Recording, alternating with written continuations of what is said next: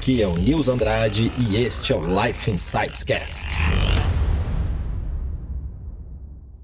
Hoje eu vi um conteúdo do Karnal que ele fala que a quantidade de escolhas, se você tem muitas escolhas, isso gera uma angústia e essa angústia, essa angústia é típica do nosso momento atual porque a gente tem muita escolha, né? A gente pode escolher entre N coisas, N coisas, tem uma variedade infinita de coisas e isso acaba gerando uma angústia e aquela sensação de que a gente está perdendo alguma coisa. Eu acredito que a angústia também, um outro ponto de vista, é que a angústia pode ser gerada pelo processo de expansão da consciência. Ou seja, quando a gente tem muitas escolhas, quando a gente tem muitas variedades, muitas opções, acaba que aquilo a gente tem que ter mais conhecimento, a gente tem que ter mais autoconhecimento para saber escolher o que é melhor. A gente não pode ficar ali parado, né, perdido ali, sem decidir, porque se você ficar indeciso, se você parar na, na, estrada, vai ser atropelado em algum momento.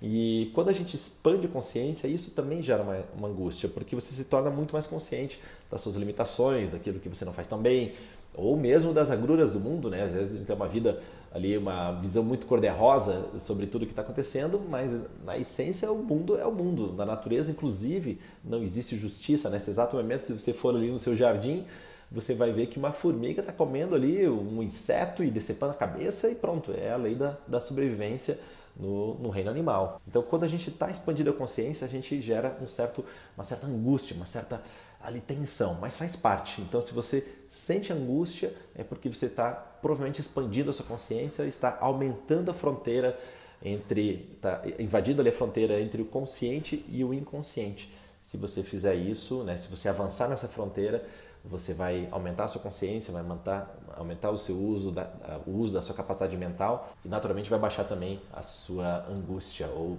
algum tipo de chateação que você possa ter.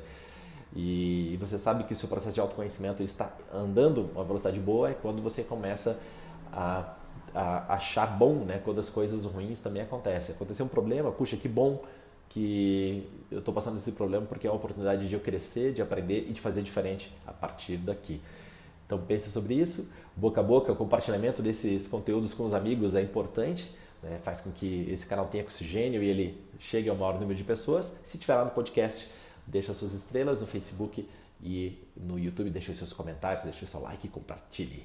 Te vejo amanhã com mais um episódio. Tchau.